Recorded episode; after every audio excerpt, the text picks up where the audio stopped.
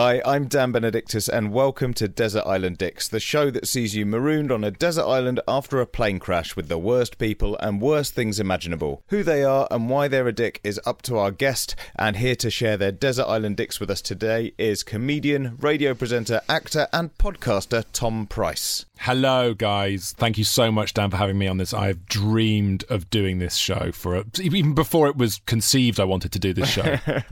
well, we're very, very lucky and fortunate to have you. Thank you for coming on. Absolute pleasure, mate. Absolute pleasure. I mean, we're just going to bitch about things, right? This is dreamy. Yeah, pretty much. I imagine as someone who spends a lot of time broadcasting on the radio, it must be quite um, cathartic to be able to really vent now and again. What can I finally say? I don't really like Dido because one of the hardest things about my job is saying, "Ah, Dido, here with me, and we're all here with you this morning on Magic Weekend Breakfast." No and I don't have to do that now, Dan. That. I don't have to do that, mate. Very good. Well, this yeah, this can be your your oasis, not just a desert island, but an oasis, perhaps. Um, good. Tom, how did you find choosing your picks um, for today? I found it, um, I, I, you know, much like they always say on the other show with a similar title to this, very difficult to eliminate so many assholes and horrible things that have plagued my life. So yeah, the, the editing process was a tricky one, and there's a lot of people who didn't quite make it. Um, but at the same time, I've, I feel like in, in, it's an interesting thing, and I recommend to any of your listeners that even if you aren't lucky enough to get on the show, you should still write this down anyway yourself because you really crystallize what you don't like in life. It's quite mm. a good therapeutic process. Do you know what I mean? You really, yeah. you know, you're writing rules in a sense, things I don't like, people I don't like, and this is why values I disagree with. Yeah, I think it can be a positive experience. I'm trying to tell myself that as the new host, that I'm not just going to be consumed with bile and anger through the process. I think, but this, what, that's what I love thing. about this podcast. It's such a celebration of that, isn't it? It's a yeah. celebration of dicks. Very much so. Okay, well, let's dive in then. Who's going to be your first choice for the island?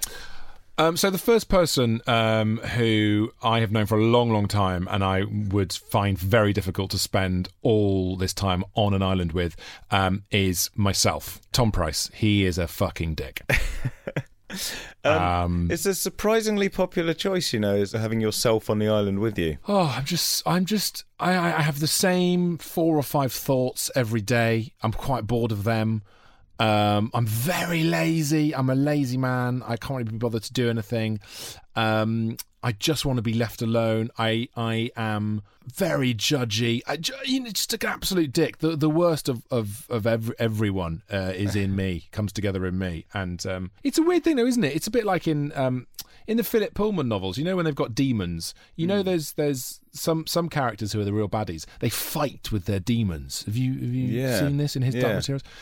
And I feel like I'm maybe that's me. Maybe I'm a bit I'm a bit of a, a daemon fighter. I don't know what animal my daemon is. Um, probably like a, a, a I don't know an old an old slightly mangy fox with a dodgy back leg, and uh, I'm just constantly bickering with myself. And and you know what? In choosing myself, it makes me think maybe I need to love myself more. But no, I'm an absolute dick, absolute bell. Well, you'll have plenty of time to learn to love yourself on the island you know yeah. so so there is that potential chance of reconciliation down the line but i yeah, mean that's true isn't it if you take all your traits that you mentioned things like laziness and you're watching yourself not quite pull your weight on the island. Mm. You've got to have a mm. word with yourself, but you're also resenting yourself because you know it's you. I mean, it's it's mm. a, a real tangle of emotions. I know. I'm just the the bone idle thing. Let's pick up on that first of all. Like, uh, if I go into a clothes shop, like a big, big sort of superstore, you know, like at a River Island or something, mm. a high street clothes shop, and the men's clothes are on the first floor, just, just walk straight back out. I'm not. I can't be bothered. It's mad. Uh, uh, like uh, even if there's an escalator, nah, fuck it. I don't care. I don't need. I don't need a pair of distressed jeans that badly. I, am just. I just. I'm so fucking. I, like um. Uh, I've got a new card at the moment, new a new bank card, and I can't remember mm. the three digits on the back. And my computer has remembered the rest of it for me, as they as is their want these days. Uh, and to get the th- three numbers on the back, twice this week alone, I've had to go all the way downstairs and twice I've just tried to remember it and locked myself out of my own bank card and my own online banking, right? Just because I couldn't be bothered to walk. And I'm not going to lie to you, Dan, the walk downstairs, un- under three minutes that would take me. Yeah, unless it's in a separate wing of your house. I reckon that's not too too far. not, no. Uh, so, yeah, I'm, like I'm bone idle. But I feel like you're you're almost sort of getting to a new level of, of idleness. I mean, there's something quite admirable about that in a way. Yeah, but the problem I have is that then I, I yeah, I have accepted it and I'm very self aware of it, but then I will. Uh, do, uh, do, you get the guilt when you're not doing anything? Yeah, You know absolutely. when oh my god, I give myself su- I give myself such a going over. Come on, man, you've got to be doing. You should be making something or writing something or emailing someone. And this is the curse of the self-employed and of the actor and of the of the presenter type. But uh, everyone gets it, you know. And I just think I need to. You only live once. If you want to sit down and do nothing, give yourself that time. Yeah, I, I agree, and especially now in these uh, times of lockdown, you know, when we're recording this, I mean, it's really sort of a lot of us are learning to work from home, and kind of that feeling. It's like being, you know, at school again, when there's always something you could be doing when you're watching telly. You should, you know, be doing this or that, or now's my chance to sort out my house but i'm really tired from working at home all day and looking after a child Yeah, absolutely. It's amazing. And also that, in fact, uh, um, talking of kids, that's another reason you start to loathe yourself because you see your own traits that are hardwired into your personality and you see them in your child. So, for example, my eldest son is this crazy, spontaneous, um, he's, he's, it's like housing the only animal I can think of is a rat, which is unfair on him because I don't think of him as vermin. but but a way that a, a way that a small um, animal like that will scurry around and scuttle around and, and unstoppable brain just going brrr all the time. Yeah. And that's like me and and going brrr, but to no particular constructive benefit, just complete flim flam falling out of his mouth the whole time. I'm like, oh, that's me. God, I'm such a dick. You've put on a, a pretty good case for yourself so far. I mean, there might be some advantages. I mean, at least you sort of you already know know your traits and stuff. You don't have to get to know yourself, or maybe uh, maybe you getting to know yourself in a whole other way that you're not keen on. Yeah, I don't know. The idea of being by myself, with myself, I just feel like that. Maybe I'd go through the insanity. You know, there's a sort of initially I would go a bit crazy, and, and and as we all would, just literally by yourself in solitary confinement. But maybe I don't know the psychology of this, Dan. You come out the other end, and you're like, I don't know. Maybe that is how your personality splits, or, or I don't know what happens. Maybe you start to love yourself again. And then maybe you run towards your other self and you just join into one super Tom. Yes, And yeah, that's- that's, and that's great. Nirvana. fucking great. A Super Tom. That's what I want to be. Now, I would definitely not take Super Tom to Desert Island Dicks because that guy's a dude. But I do. I think that it's quite interesting at the moment, and we are recording this in in the time of the the madness and, and the pandemic. But um, I feel like I'm on some sort of societal detox at the moment. I feel like I'm uh, consuming, you know, the same way that that. that People decide to drink nothing but water for three days and not eat anything else or drink anything else. I feel like I'm doing that with all my interactions with with the world, you know. And at the moment, I, I, I can only feel the high of that, the adrenaline rush of that. Maybe that's what I'll get when I go on the desert island. I fuck, I'm so happy. I'm having an amazing time. Yeah. Well, I mean, you know, I think for anyone who has children and is a bit tired, at first, the idea of being cast away on a desert island isn't that bad. You think, well, I could get a week before I start really missing everyone. Yes, yeah, Everyone's totally, sort of going, totally. what are we going to do about fresh water? And it's like, I don't know, I'm just going to have a nap. Again? You've just woken up. Oh, I don't care. That, but that, but that is what I'm capable of. And again, this comes back to the laziness thing. I'm capable of having a morning nap, having lunch, and then having to sleep that off. Like I, I will sleep off a nap. That is that is my way through it. I don't know what it is about me. It's the sloth-like energy, and then suddenly it flips, and I become like that that child that I've got. Just a constant energy, unstoppable energy. Um, oh God, maybe I'm bipolar, Dan. Oh Christ, this is becoming a horrible exercise in self-discovery. Okay, well, we can move on to your next choice if that will make things easier and, and stop all the, the uh, self Yeah. uh, analysis. Who's going to be your Yeah. next choice for the island? Yes. So uh, next up, I'm not going to put a name on this, Dan. There is one person in my life who does this a lot. I'm definitely not going to name him, and it is a man, and it's often men who do this, and it's a personality trait. It's the conversation peeler. Okay. So say you're at a dinner party or some kind of gathering, right? And you're in any kind of social event, and there's a group of you chatting, maybe five or six of you, and conversations pinging around, and you're listening a bit, and you you you're you're you're riding the energy well. You're dividing your time between uh, a little bit of you know contribute a little bit. Then you sit back and you have a nice listen to everyone, and then you'll get a conversational peeler who seems to switch off the rest of the conversation, the group conversation, and just turns to you and starts a conversation with you. Yeah. Oh my god. Oh my god. What is that? What, why do men do? Why, what is? And it's it's it's instantly mundane. It will be instantly something like, uh, "You tried the uh, you tried this bit before. It's all right, isn't it?" Yeah. And you're like, "Yeah, yeah." But someone's telling a story about when they got burgled. That's It's way more interesting. What? What? It's so annoying. Yeah, it's a very well identified type, and, and also that it sort of stops you then rejoin. Uh, you can't even hope that other people will join your conversation. They'll kind of Yeah. sidle up and they go, "Oh no, those guys are having a heart to heart or something," and then you'll get you know Yes. adrift, aren't you? You're on your own little island there, and no one wants Yeah, to join in, it. and you can't join in.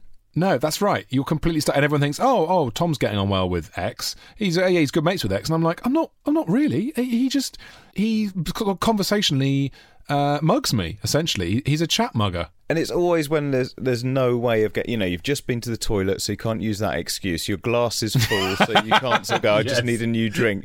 You're stuck there Yeah. with an empty bladder and a full glass, and conditions Oh. are perfect for this person, aren't they? They they they know it. Yes. Yeah, they sense it. They're like uh, they're like sort of uh, roaming the um, the plains, looking for the looking for the weak gazelle to pick off or whatever. Um, the um, the one that I heard a great tip if you're at a, any kind of party, any kind of big shindig thing, and um, maybe it was Stephen Fry who said this: always walk around with two drinks because then if you get stuck with someone, right? If you get He's, oh, hi, how are you? You can have a little chat and then say, I'm sorry, I'm just taking this to someone else. I'm just taking this over to. Right? That's good.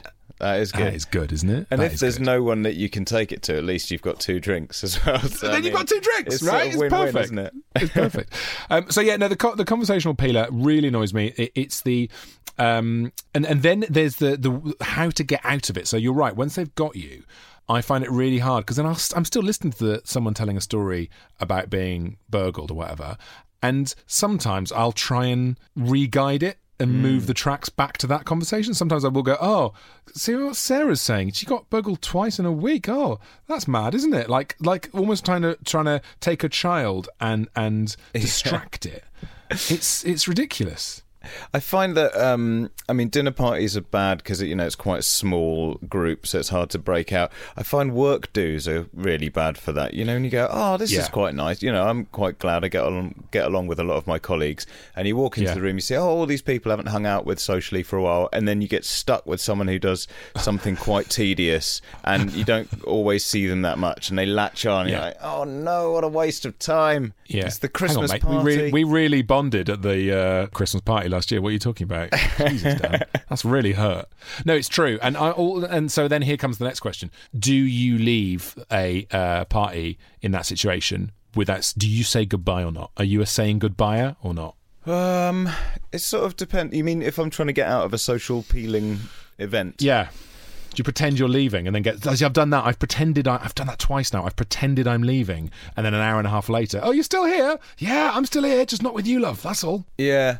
Um, I haven't. I don't think I've done that. I've put, I've made some pretty paper thin excuses to get out of it. You know, like saying I'm going to the toilet, but literally just walking five feet and then getting stuck with someone. And then if I bump into that person again, I'm like, oh god, I haven't even been to the loo yet. God, I left you. I've been, oh, I've been bursting for three hours.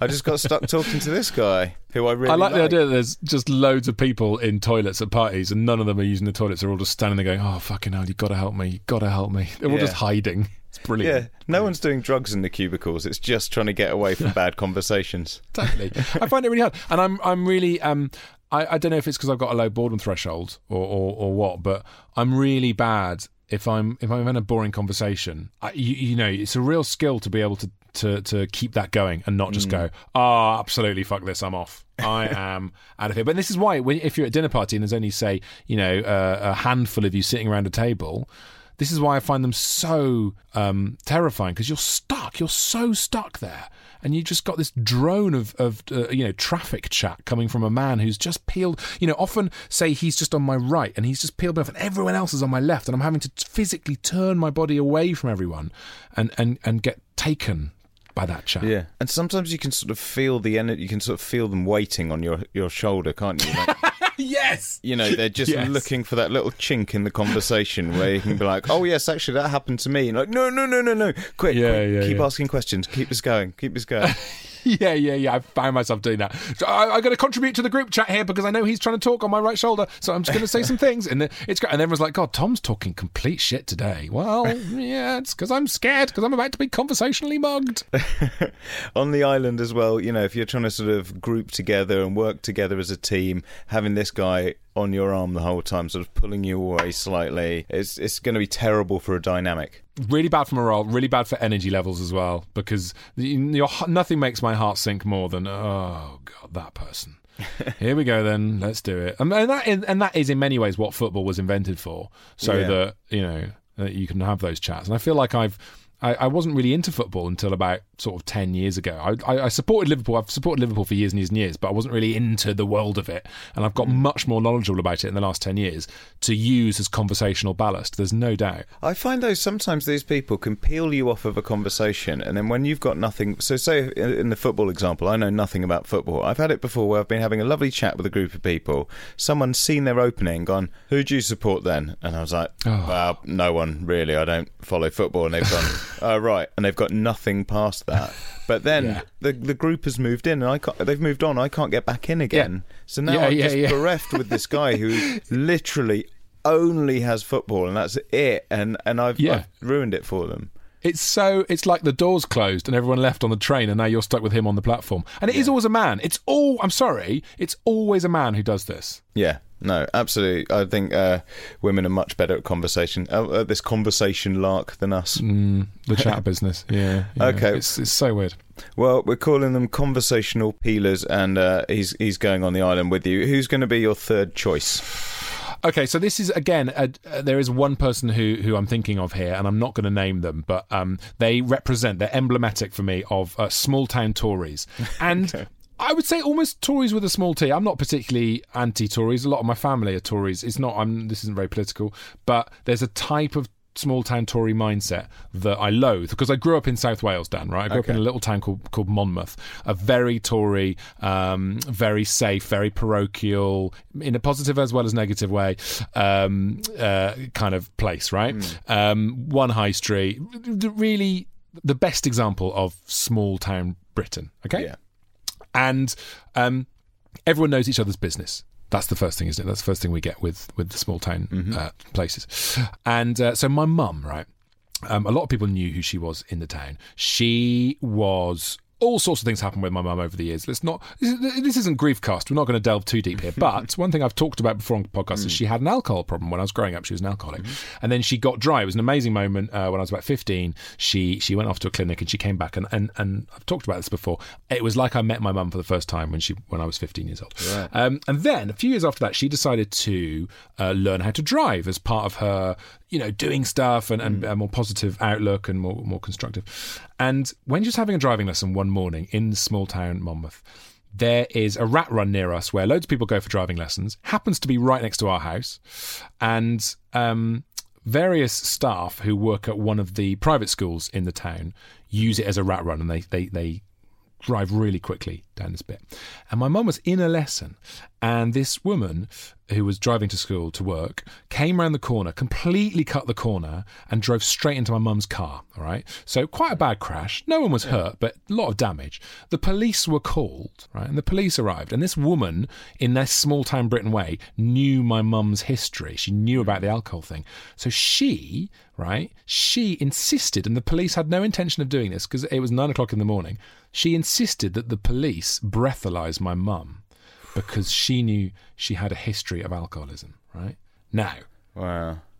If there is not a better example of nosy, and this is my mum trying to yeah. rebuild herself and trying to restart her life and doing new things, that sort of small town Tory who is judgy and and thinks they know your business better than you do, and think and here's the, here's the real crux yeah. of it: thinks the worst of people. Yeah, yeah, exactly. Awful, awful. It's that sort of person who's always talking about sort of making Britain great or the good old days, but they, yeah. they never sort of tell you what that is, and you get the feeling that no time in history would ever have been the good old days. It's like, so how far do you want to go? So the twenties when there was sort of more poverty, yeah. or like you know post war? Like, what's your, what is the good old? You just mean not yeah. with these people around me, basically. I mean, I, for me, I would base the best time to be alive as let's look at infant mortality for a start, shall we? In which case, it's very much today uh, are the good yeah. old days. Do you know what I mean? It's that thing of people in the 1950s are probably going, "Oh, this is fine," but I tell you what, the 1890s, that's when it was really magical when we could all gather around after the ball. Like everyone's always looking back, and and you're right. This that weird nostalgia informs on everything, and also brings in a sort of value system and and I honestly, maybe I'm digging too deep here. It's almost colonial. It's almost like we are the rulers of the world, and there is still that is still in the DNA of some people. And I know that's probably a reach to put this onto this woman who was a bit of an asshole 20 years ago, but there is something uh, entitled and arrogant. And and I am going to police other people because I am the best. That drives Yeah. that makes my blood, my hackles go, and I'm furious. Yeah, sort of neighbourhood watch, you know, maybe in magistrate in their spare time, that sort of thing. Yeah, exactly, exactly. and and uh, gossipy, but and, and this is and this is the thing as well. And it's it, the, the the the the energy of this is all built on negativity. That's Yeah. what annoys me. Well, th- this is. I always think with these sort of people, it's, it's very much a kind of I love my country so much. You know, like this is why I want things back to how they used to be because I love my country. But the people always talk about that, always saying how bad everything is. They're always going, "This country so much hate." to the dogs. Everything's Yeah. wrong. This country. Is, you said you loved your country. I'm pretty Yeah. positive about it. You know, I live in London. It's got its problems, but there's you know a lot of people living together, mostly getting on. You know, Yeah, But- yeah, yeah. It's it's weird how they're defining love through only the emotion of, of, of hate and and misunderstanding and so many negative emotions. It's so strange. It's so strange. And you know, there's a lot. There was a lot of that in the world that I grew up in, and I think there's a lot of it still around now. And the, the pomposity, the self-importance. You know, you don't behave like that because you're at this school, or you know, all that sort of mm. stuff. It it, it doesn't. It, it doesn't feed the human spirit in the right way, you know. It, No, ma- I it just makes you feel crushed. It makes it's a black hole because it's so meaningless. It's so unidentifiable. What does any of these values actually mean on a day-to-day basis? yeah, you don't love where you live. You just hate everything else more. Yeah, yeah, exactly, exactly. I mean, it's like being a stand-up comic for years. You go to Portsmouth and slag off Southampton, and people Yeah. in Portsmouth will be like, "Yeah, we love Portsmouth. Why? Because it's not Southampton. Well done, everyone. Way wicked." Yeah, I know what you mean. I can just imagine that sort of like they're always very helpful, but it's, it's sort of help that's not needed. Like I'm sure they're sort of always calling the local police force to let them know about something very insignificant, and the police, Yes. even the police put the phone down, like, oh god, them again. Yes. Yeah, absolutely. Suspicious as well. That's a big part of it. Suspicious and. and I was doing a thing with Danny Baker recently, and he talked about, and and it, it comes back to class as well. It's a very middle class thing, I think.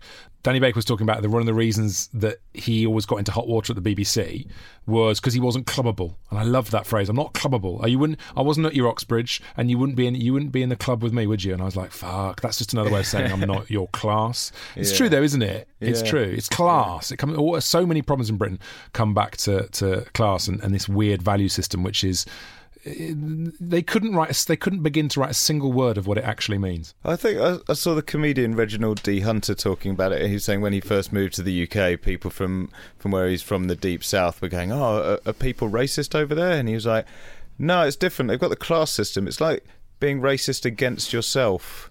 Like, it's Yeah. like it's like a new thing, you know." Yeah, yeah. It's so God. That's so true. It is that and. Uh, yeah, and I just I couldn't get away from that fast enough. And it's funny, isn't it, how it often sprouts up in middle class places that are safe and beautiful, and maybe it's part of us trying to protect that. They're, Yeah. they're, they're, I think a lot of these people are very scared, to be honest. Yeah, and I always think it's a shame because these are the sort of people you hear about being scared of immigration and things like that, and you think, well, but you don't know any immigrants, so why don't you come to somewhere where there are lots, and we'll explain how it's integrated beautifully, and we, you know, we Yeah. appreciate each other's culture, and we all get along fine, and then you'll know there's nothing to worry. But don't just sit there being worried about something you're never going to see. You know, come I and know. ask someone about what's it like when this happened. You go, well, well, this happened, and it was totally fine, and then we can all just be okay again. Yeah, that's it. Well, that's it. And it's um the the the thing that's weird is that, that we often it's become defined recently because of Brexit in terms of sort of small town versus big city, and it, they they turn on themselves as much as they turn on us. And this, the story with my mum is a good example of that. They are as quick to try and attack each other as they are to talk about oh, liberal Londoners or cosmopolitan elite or any of that crap, which I'm sure has been touched upon on this brilliant podcast many times before. but but I find it interesting that that blue on blue. You know, my mum's a massive Yeah. Tory, and this woman definitely a massive Tory. And my God, they went for each other. They really did. And I should say that my mum, um, when she got breathalyzed, absolutely shit faced, off the charts. So you know, she was right to get her breathalyzed. she wasn't. She definitely wasn't. Um, but it really and it really upset my mum, and it took away Yeah. her confidence. And she she stopped driving not long after, and it wasn't her fault. The driving instructor was with her, and he was furious. He couldn't believe it because he was a, a working class guy from Newport who'd come up to teach my mum for the day, and he was like, he was like, what? Are, what is this? How does this woman know your business? And why? Here's the other thing: the police officer went, oh, I will breathalyze her then, yeah, because of course she fucking knew the police officer. Yeah, of course. Ugh. Oh, awful, awful person. Assholes, get him on that island. I mean, maybe the relief of of uh, I mean, you've got the conversational peeler in there. Maybe they'll be able to provide some light relief. You know, just when when the awful small town Tory's talking to you, they'll just peel Yeah. you off, and you're like, oh, thank God. oh, maybe you've got a purpose after all. This is true. This is true. Maybe it'll work. So it's a good system. Maybe it'll be okay. Uh, good choice. Okay. Um, now, mercifully, amongst the wreckage of the plane, there was some food and drink left over. Unfortunately for you, it's your least favourite food and drink in the world. What are they, Hmm. and why are they so bad? Uh, cheese. Cheese. Okay. Yeah, cheese. Now I um I love I love cheddar. Let me just say that straight away, right? And I know that is technically a cheese, but for me, cheddar is like a clean, sanitized product in its own right. It, Okay. it has a it has a cleanliness to it. It has um, a sense that it should be eaten. It looks it looks and smells like a food. Cheese that I'm talking about is your, your anything soft, any other cheese, anything that the French have come up with. It is an atrocity. It is the death of milk. It is like a science experiment gone wrong. Um, it it looks like disease. It looks like someone is eating cholera. I do not understand it, and I do not understand those people. Wow. Okay. I mean, it's hard to sort of come back at that. I mean, you've made it pretty clear. I, it's one of those things that sort of, even if I mean, I you know, I like cheese, but sometimes you do look at what you're eating and think, how did we get to the point where you know, like Stilton, I like, but was someone just desperate and tried it and then went, do you know what? After a while, this is really good. I mean, yeah, and how many people died because they ate the poisonous version before they got to brie? Yeah, it's weird, isn't it? I've been in um, restaurants sometimes and I bring a cheese board over and it just looks like a weird collection of rocks and minerals and stuff. And sort of like things all kind of oozing and melting. And I think, Yeah, I know that I'll enjoy these things, but they look like if you found them in the garden, you'd sort of, I don't know, you'd, um, you know, pull your family away in case, in case it released spores or something. And then you got things like quince, you know, it's just very, very posh jam. It, it, it's just all. Oh, and again, cheese, there's a bit of class in there as well, isn't there? It's a little bit of a middle class. Oh, some cheese and port. Delightful. Ugh. I, I just, I, you know. And the, the other thing I should confess at this point is that my wife, um, she's in a thing, you know, like you get a book club where you Yeah. all read the same book. She does a thing, and this is the height of arseholery, right? she does a thing called the Cheese Club Okay. and her and her pals, of which there are eight of them, they all go round to one of their flats and they have a cheese board and they all have to bring a cheese and they eat the cheese and talk about the cheese and make notes on the cheese. Oh, wow. Oh, yeah. Is there a lot of booze involved? Because it could be a good front for just drinking a lot. I mean, that's well, I mean, there's a lot of booze. Y- y- Absolutely, any social activity for my wife involves a lot of booze, in, in, including, it turns out, home teaching. Who knew? um, but yeah, she uh, she does. There is quite a lot of booze, but the worst thing is because I I don't do it, I won't do it. Um, she comes back, she fucking stinks. She fucking. There's nothing worse than the breath of someone who's eaten nothing but cheese all night. It is disgusting. Yeah, I don't think I've been on the other end. I think I've always sort of eaten cheese with the people I'm with. I don't know if I've gone out for a Mm. big cheesy night and come back. Big cheesy night. Big cheesy night. What are you doing on Tuesday? on Big cheese. cheese night, mate. Big cheese night. Big night on the Yeah. tiles. I mean, the slab. Big night, yeah, big night on the slate. I'm going to paint the town yellow. It's just, it's rank, and I, I, I will never understand it. And um, I'm not as bad as my brother. He won't even eat melted cheese on pizza, and he's just that's idiotic. really? Did something happen Yeah. when you guys were young for, to turn you both against it? Was it? Is there a, a whole family aversion? Uh, I think uh, my dad ran off with a woman from Double Gloucester. Maybe that's what it was. Something happened. I think uh, on the island as well, it's not going to be a good, you know, being hot. The cheese oh got yes, sweaty. yes. You and know- people always do weird shit with cheese. Like they will do that. They'll bury it for hundred years and say, "Oh, this is very rare Egyptian cheese."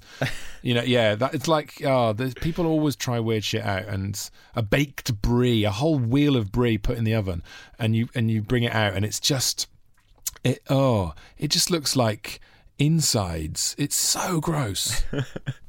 I do think that sometimes, I mean, a lot of things that we take for granted are just humans running out of ideas. I mean, God knows what will come out of this lockdown. Maybe something amazing Mm. will happen. But, you know, there's lots of times when I remember eating some cheeses that I now like as an adult. But I remember eating them in France, being like on holiday as a kid, and just. I just couldn't believe that all the grown-ups were like this was food. I was like, "What the, what the fucking hell are you people playing at? This is, you know, this is disgusting, right? Have you, have you tried Vimto? That's nice. This is disgusting. And then as an adult, you go, oh, I like this weird ethereal hum that this cheese Yeah. has got. It's it's so strange how you how you go the, the the brainwashing that goes on as you grow up is so true. When you first come across it as a kid, you're like, "What is this?" And then suddenly, like going for walks as a kid, why are we walking in a on a on a hill? This is awful. And now I love a, a countryside walk. Love a walk. Yeah, it's very strange. Strange. But it doesn't. I mean, yeah, it's just sort of your body running out of ideas, isn't it? I mean,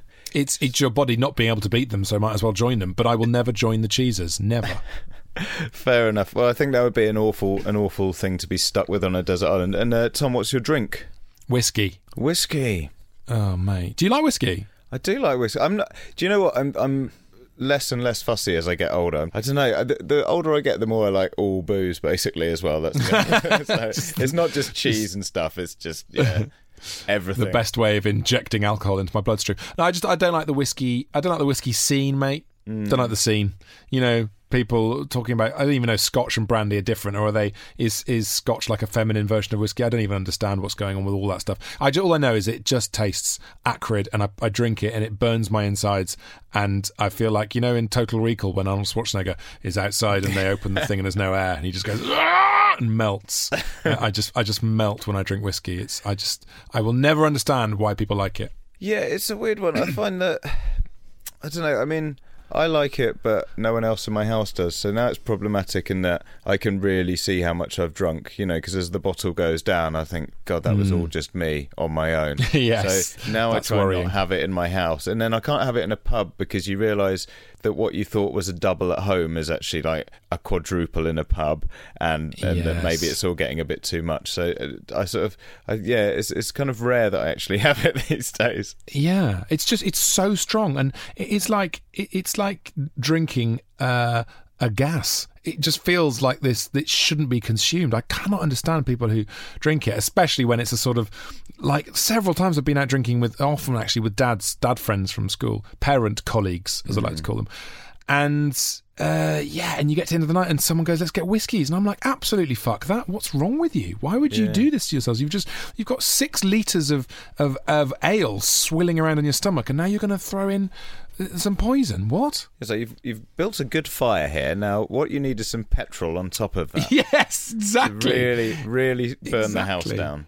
Just Yeah, it doesn't really make sense. It does feel like you can breathe fire afterwards, doesn't it? And also, there's something that's so sort of like no messing. You know, you, you want a mixer in your whiskey, have some water. That's all you get. You, you know, you, you can Mm. put coke and stuff, but you know, like the real proper way, it's like as as little respite as possible. You know. Yeah, yeah. The only the only whiskey that's acceptable is when it's uh, mixed and, and becomes Bailey's, which is the finest fluid known to man, which I know is technically whiskey. I um was once uh, I was once on a skiing holiday about 15, 20 years ago, and my auntie had a new boyfriend. Right, she uh, obviously as a grown up, so she was like uh, probably in her fifties or sixties, and um, we were in this little chalet, and we we're all sitting around in a circle, including my auntie's grown up kids, and the new boyfriend Clem reached his hand out the window in the chalet and, and pulled out from the snow outside a bottle of Bailey's, and everyone was like, "Oh, this is amazing!" Clem's got snow snow cooled Bailey's, and he, he poured us all a glass each, and we all had a drink at the same time of Bailey's, and it was wonderful.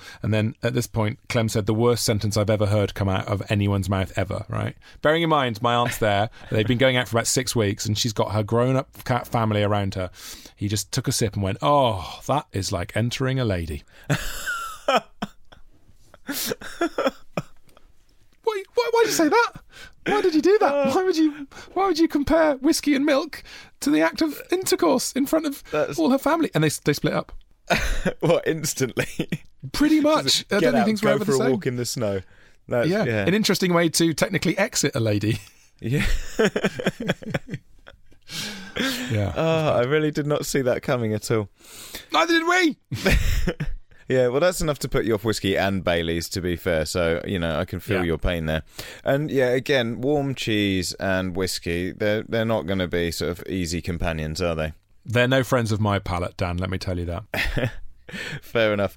Um, now, Tom, fortunately, you won't be without entertainment on the island. The plane's entertainment system continues to work, but just your luck, it only has two working settings. One is your least favourite film of all time, and the other is your least favourite song. What are they and why? Okay, so my least favorite film of all time. This is a weird one because technically this film is absolutely flawlessly brilliant. Okay, so I hope this will be allowed. It's more the connotations and the the lessons from the film. The film is American Beauty, Right. Um, which is uh, I think 1998 it was released. Um, Sam Mendes directed it. Of course, um, Kevin Spacey, who has since been cancelled. um, was in it, and Annette Bening as well. Amazing cast, amazing script, amazing director. But here's the problem with American Beauty for me. First of all, the main guy in it has since been outed as a sex pest. That makes me worry and doubt, and and it it it will remind me of how flawed and and how easy it is to have to switch off s- whole streams of art that I love. I'm looking at you, Michael Jackson. I'm looking at you, Louis C.K. That is a, a problem that we have. The other problem with this film, and this is a big one, is that the main character in the film is obviously Kevin Spacey. When I first watched it, I was 18 years old, and I was the kid. In my head, I related to the kid looking at the plastic bag flying everywhere, who was looking for his meaning in life and looking for his artistic outlet in life, and that was me. You know, right there I was at, at Warwick University. That that um, thrumming hub of, uh, of, of of artistic creativity, and I felt really related to that.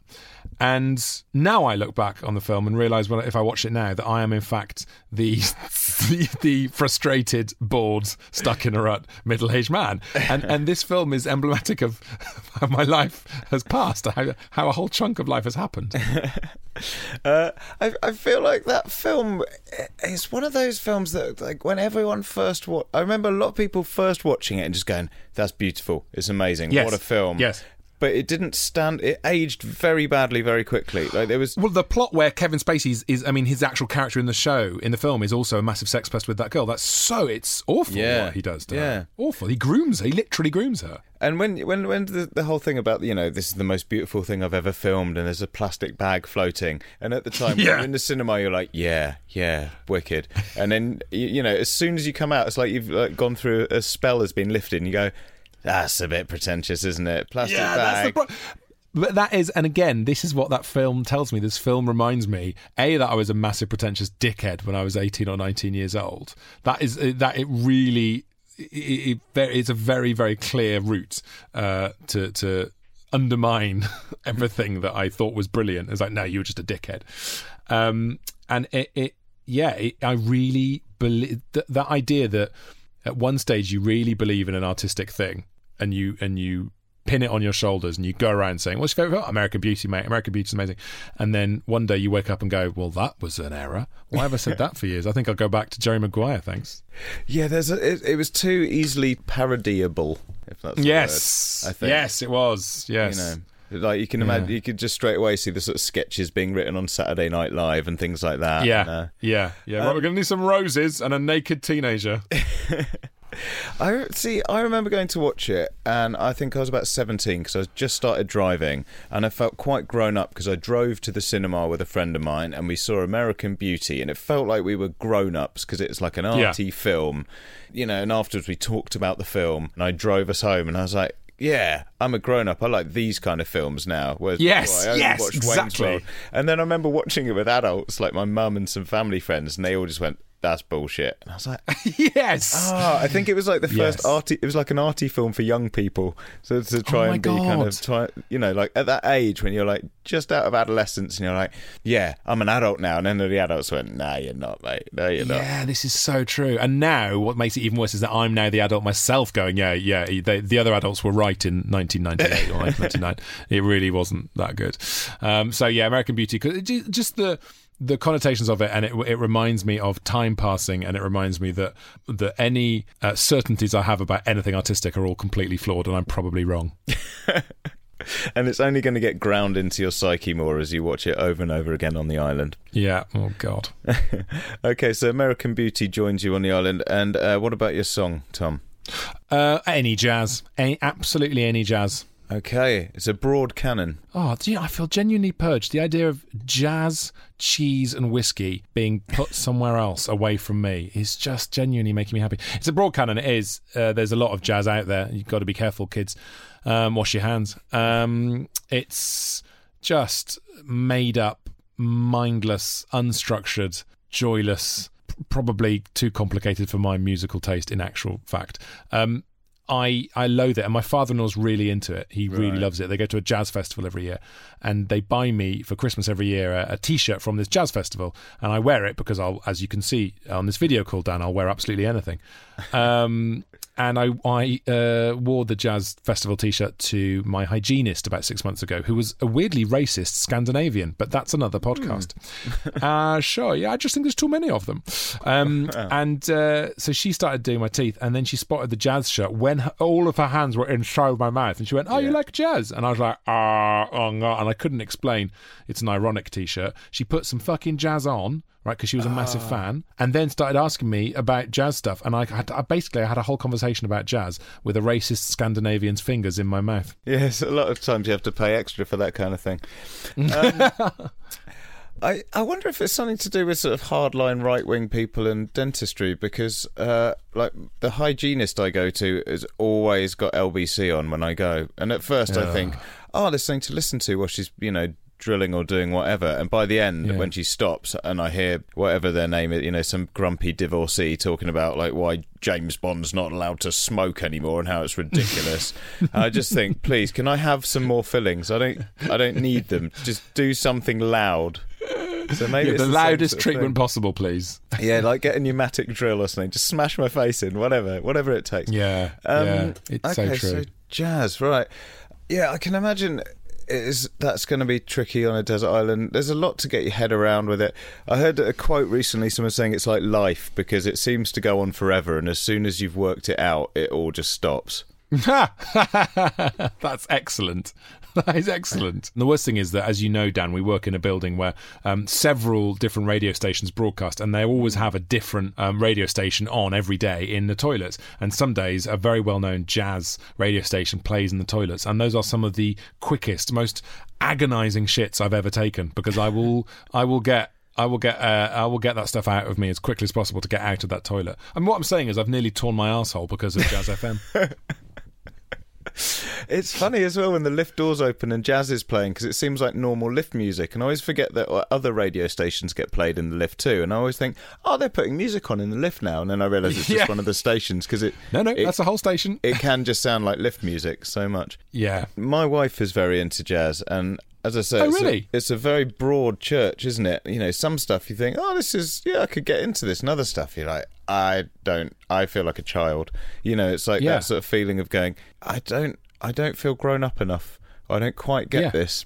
It's yeah. It, again, it's the it's I haven't got a mature enough palate, as I'm sure is the case with whiskey and cheese and jazz. There there is a similar um, a sort of appreciation to its complexity that changes your ability to enjoy it. And I don't have that appreciation. I just can't be asked. I'm just too ADHD. I'm like moving on, mate. Moving on. Just play a three minute song by the Beatles. Thank you. Somewhere, someone in a velvet jacket is listening to this, thinking that's their perfect evening, isn't it? You know, whiskey, cheese, and whiskey, and and and yeah. jazz. If they are listening, they're a cunt. okay. Well, I think we've summed that up beautifully. Um, finally, Tom, the island is overrun by the biggest dick of all the animals. Which is it Hmm. and why? Um, this is gonna. Some people aren't going to be happy with this. Horses. Horses. Yeah, right. Horses. I just think they're well. They they've got often they've got massive dicks, but I do think they are massive dicks. They they are arrogant. They are aggressive. Can you tell I'm scared of them? By the way, they um they just stare at you when you go past in a field. That Yeah. stare, looking down the long nose. That I find that so unnerving because that stare is saying, "I'm going to fucking gallop on you, mate. I'm going to kill you via the medium of gallop." I feel this is true of many grazing animals. Like, like they're just waiting for the right moment, and something's ha- going to happen. You know, it's like there's something going on in those big heads of theirs. You know, yeah, their heads are big, take- exactly. So there must be a lot of brain. Yes, Yeah, exactly. They're just taking it all in, and sometime they're going to fuck us up. I know, mate. That's exactly what I think. It's exactly what I think. They are conspiring. The horses are conspiring against us. Um, also, the, the other disappointing thing about horses, there's a lot of horses around near where my wife is from in the Peak District, the beautiful Peak District, and um, you always think, oh, they're nice animals. Maybe you know they look they look pretty in a field, and then you realise they're all owned by fox hunters, and I fucking hate fox hunters. Yeah, Uh, I think enough. fox hunting is vile, and, and just, there's a there's a whole scene of velvet jacket wearing, cheese eating, brandy drinking fox murderers, um, who are um, riding horses. So the horses are emblematic of that. Emblematic of that. Yeah. Um, but also, I did try and ride a horse once when I was 13 um, for my dad's birthday party. We all had to get a horse, and I had a horse who it turns out was a psychopath. They couldn't control him, it was way too big for me. And to stop the horse, they had to ride him into a wall. Wow. Yeah. because that's the thing. You get on it and you just think, I don't, I can't trust something that's this much bigger than me that I'm supposed to be in charge of. Because I mean, that's a weird power dynamic. Like they don't know that I'm cleverer. How? How? Absolutely. How? Do, how does it work with any animal that's bigger than me? They're big and they're powerful and they sweat. Never trust another animal that sweats because I can tell they're lying. I can st- tell they're thinking. About. Um, also, the thing about when um, horse racing as well, I really ha- I don't like horse racing. I think the Grand National's gross. They just whip animals. It's disgusting. I'm not a fan. I'm gonna get don't don't at me.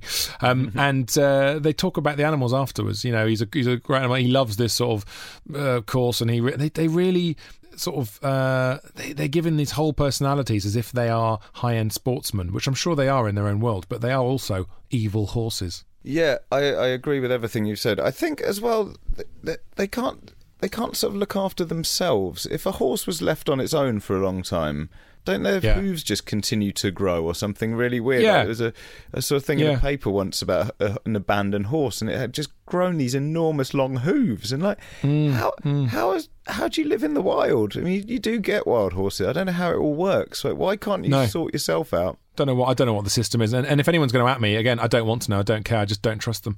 I'm not a fan. and also, and also the other thing that annoys me about horses, and this technically isn't horses' fault, uh, but um, Lloyd's Bank using using Yes. the horses for their adverts, they can absolutely do one. That whole thing when they've got horses running down a beach, you know that whole thing with Lloyd's, are like we've mm. been there for you for the last hundred years. No, you haven't. You've been a building I've put money in, and you've invested my money in often dodgy, you know, dangerous places. And now here are some horses on a beach. Come and put your money in our bank. Fucking what? No. And to me, what's what's trustworthy about a load of horses that have clearly escaped and are just hooning it along a beach? That doesn't seem. I want Absolutely. I want For the me- symbol of a bank to be loads of horses in a stable asleep. Yeah, in a successful business. For me, the horses on the beach with no one riding them, that suggests that a stable has gone under because their bank were charging them too high an interest rate on a business loan, and now the horses are free. That, that, yeah, exactly. It's like The Walking Dead, but with horses. Do you want to know an amazing fact about those Lloyd's horses? Um, so it's a bit of a someone I work with had worked with someone who worked with Lloyd's, you know, a bit of a chain. Yeah. But they said apparently to get horses that uniformly black. Uh, and to get enough of them is very difficult because Right. even black horses they don't have like a you know velvet like coat you know it's kind of slightly patchy to get you know when they have like 12 of them in the advert what are you going to do they paint the horses black they're not black horses they just paint them because that's why they've got such Surely- beautiful coats. Are you telling me the horses are blacking up? That's the most well racist thing I've Yeah. ever heard. I know. So yeah, so if those horses are members of equity, then there's big trouble there. That's awful. That's awful. They're worse than Justin Trudeau. okay, and uh, just an unpredictable animal to be on an island with as well. You know, Yeah, and lots yeah, that's true. So you're having to get Yeah. up, muck it out. Maybe it'll trample you, kick you in the face. cut their cut their nails or whatever. Yeah, absolutely. You just can't be asked with that. So that's that's going to be a living nightmare. But this whole show is going to be a living nightmare. That's the plan. So Well, Tom, I think you've picked very wisely in that I think the island for you would be an awful place to live. So you've done very well. thanks, mate. So I've enjoyed this thoroughly. I do feel genuinely purged. It's been really nice. Thank you. oh, For I'm glad. me. Good, good. Tom, um, obviously it's a bit of a weird time with lockdown and the global pandemic, but um, where can people hear more from you? Uh, so I've got my own podcast called My Mate Bought a Toaster, uh, which is where I go through comedians' Amazon purchase histories. So I sit down with, in fact, we just did a brilliant one yesterday with Alex Horne, uh, where he, he had no idea what I was about to do. I opened his Amazon purchase history and said, "Right, so Alex, in 2002, you bought How to Be a Stand-Up," and he was like, "What? How, you got, people have no idea." You can go right back to the beginning of their Amazon purchase histories. Um, so you can find that on your podcast platforms, and I also host Weekend Breakfast on Magic Radio. But you knew that, Dan. I knew that. Great. Well, Tom, thank you very much for coming in and well, mate. staying where you are and speaking to me over some technology so that we can make this podcast. It's quite difficult to sign off in these times of pandemic, um, but thank Yes. you. And uh, uh, that's it. Bye bye. Yeah, stay stay safe, wear a mask, uh, wash your hands.